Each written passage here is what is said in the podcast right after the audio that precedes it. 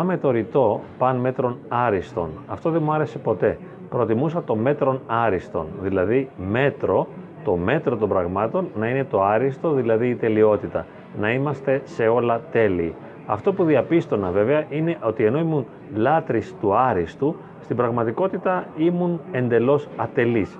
Είχα βαρεθεί να τριγώ, να μαζεύω, να συνειδητοποιώ, να καταλαβαίνω την ατέλειά μου σε ένα σωρό πράγματα.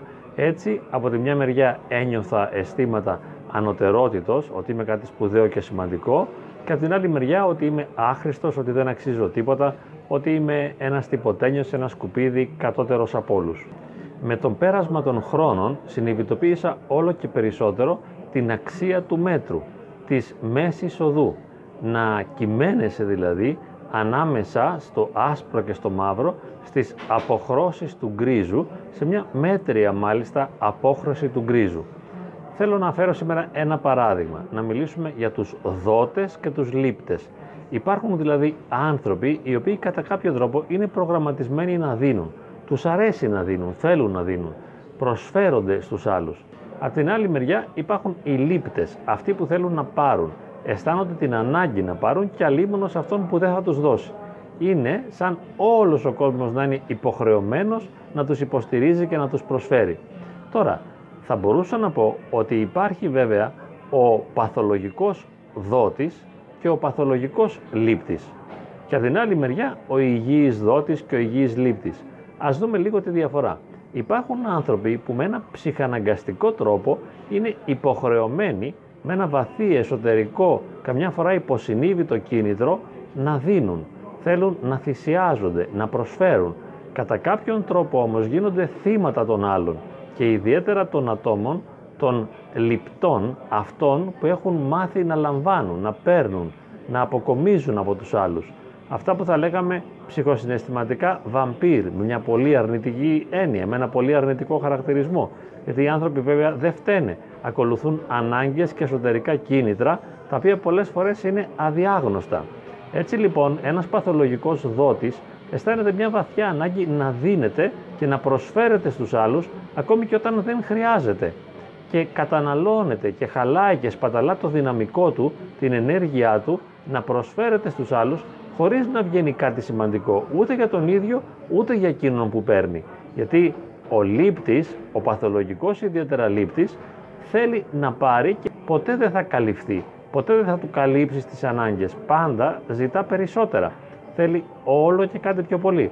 Οπότε, αν εσύ αρχίζεις να προσφέρεσαι σε τέτοια άτομα, ιδιαίτερα αν είσαι αυτό που πάμε παθολογικός δότης και βρεις έναν παθολογικό λήπτη και του δίνεις συνέχεια πράγματα, σημαίνει ότι θα μπεις στην υπηρεσία του, θα τον διακονείς, θα υποτάσσεσαι σε αυτόν, θα μαρτυράς κατά κάποιον τρόπο, θα υποφέρεις και θα βασανίζεσαι και ο άλλος ποτέ δεν θα ικανοποιείται απόλυτα.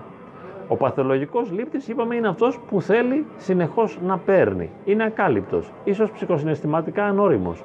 Ίσως δεν κάλυψε βασικές θεμελιώδεις ανάγκες από την παιδική του ηλικία. Και τώρα αισθάνεται ότι όλοι κάτι του χρωστάν, κάτι του οφείλουν, κάτι πρέπει να του δώσουν. Ο υγιής δότης ποιος είναι; Η υγιής δότης είναι αυτός που κάνει αυτυπέρβαση, υπερβαίνει τον ατομοκεντρισμό του και προσφέρεται στους άλλους.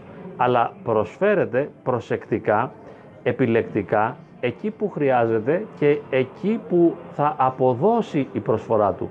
Δεν προσφέρεται, δεν χαραμίζεται δηλαδή δεξιά και αριστερά, δεν σπαταλά την ενέργεια και το δυναμικό του, αλλά με μεγάλη προσοχή δίνει εκεί που εκείνος επιλέγει να δώσει, διότι θεωρεί ότι είναι απαραίτητο και σημαντικό να δώσει. Έτσι δεν προσφέρεται αδιάκριτα σε όλους, ούτε γίνεται θύμα κάποιου λήπτη που νομίζει πως όλοι του χρωστάνε. Όχι, αλλά εκείνος θα επιλέξει που πρέπει να προσφερθεί. Για παράδειγμα, μπορεί να επιλέξει να διακονήσει ασθενείς ή να διακονήσει φυλακισμένους ή πτωχούς. Αυτό είναι πάρα πολύ σημαντικό. Είναι υγιής δότης. Δίνει, προσφέρεται και αυτό που κάνει είναι σημαντικό. Τώρα, υπάρχει και ο υγιής λήπτης. Ποιος είναι αυτός; Είναι ο άνθρωπος που μπορεί να δεχτεί να πάρει από τους άλλους ανθρώπους. Διότι υπάρχουν άτομα που έχουν μια παράξενη, παράδοξη θωράκιση και δεν επιτρέπουν στον εαυτό τους να πάρουν από τους άλλους. Δεν επιτρέπουν για παράδειγμα στον εαυτό τους να πάρει αγάπη ή να πάρει κάποια υλικά αγαθά ή κάποια δώρα από τους άλλους. Έχουν μια περίεργη και παράδοξη θωράκιση η οποία δεν τους επιτρέπει να πάρουν κάτι. Αυτοί λοιπόν ζουν στερημένοι, κάπως απομονωμένοι. Δίνουν, δίνουν, δίνουν, εξαντλούνται, είτε με έναν τρόπο παθολογικό είτε υγιή δίνουν, αλλά αν δεν μπορούν να πάρουν, δεν μπορούν να σχετιστούν ουσιαστικά με τους άλλους ανθρώπους.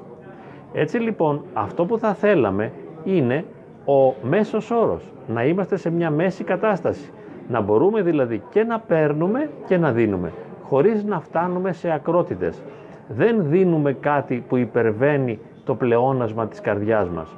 Δίνουμε από αυτό που μας περισσεύει. Δεν συντρίβουμε τον εαυτό μας ώστε να βασανιζόμαστε, να υποφέρουμε και να συνθλιβόμαστε για να προσφερθούμε.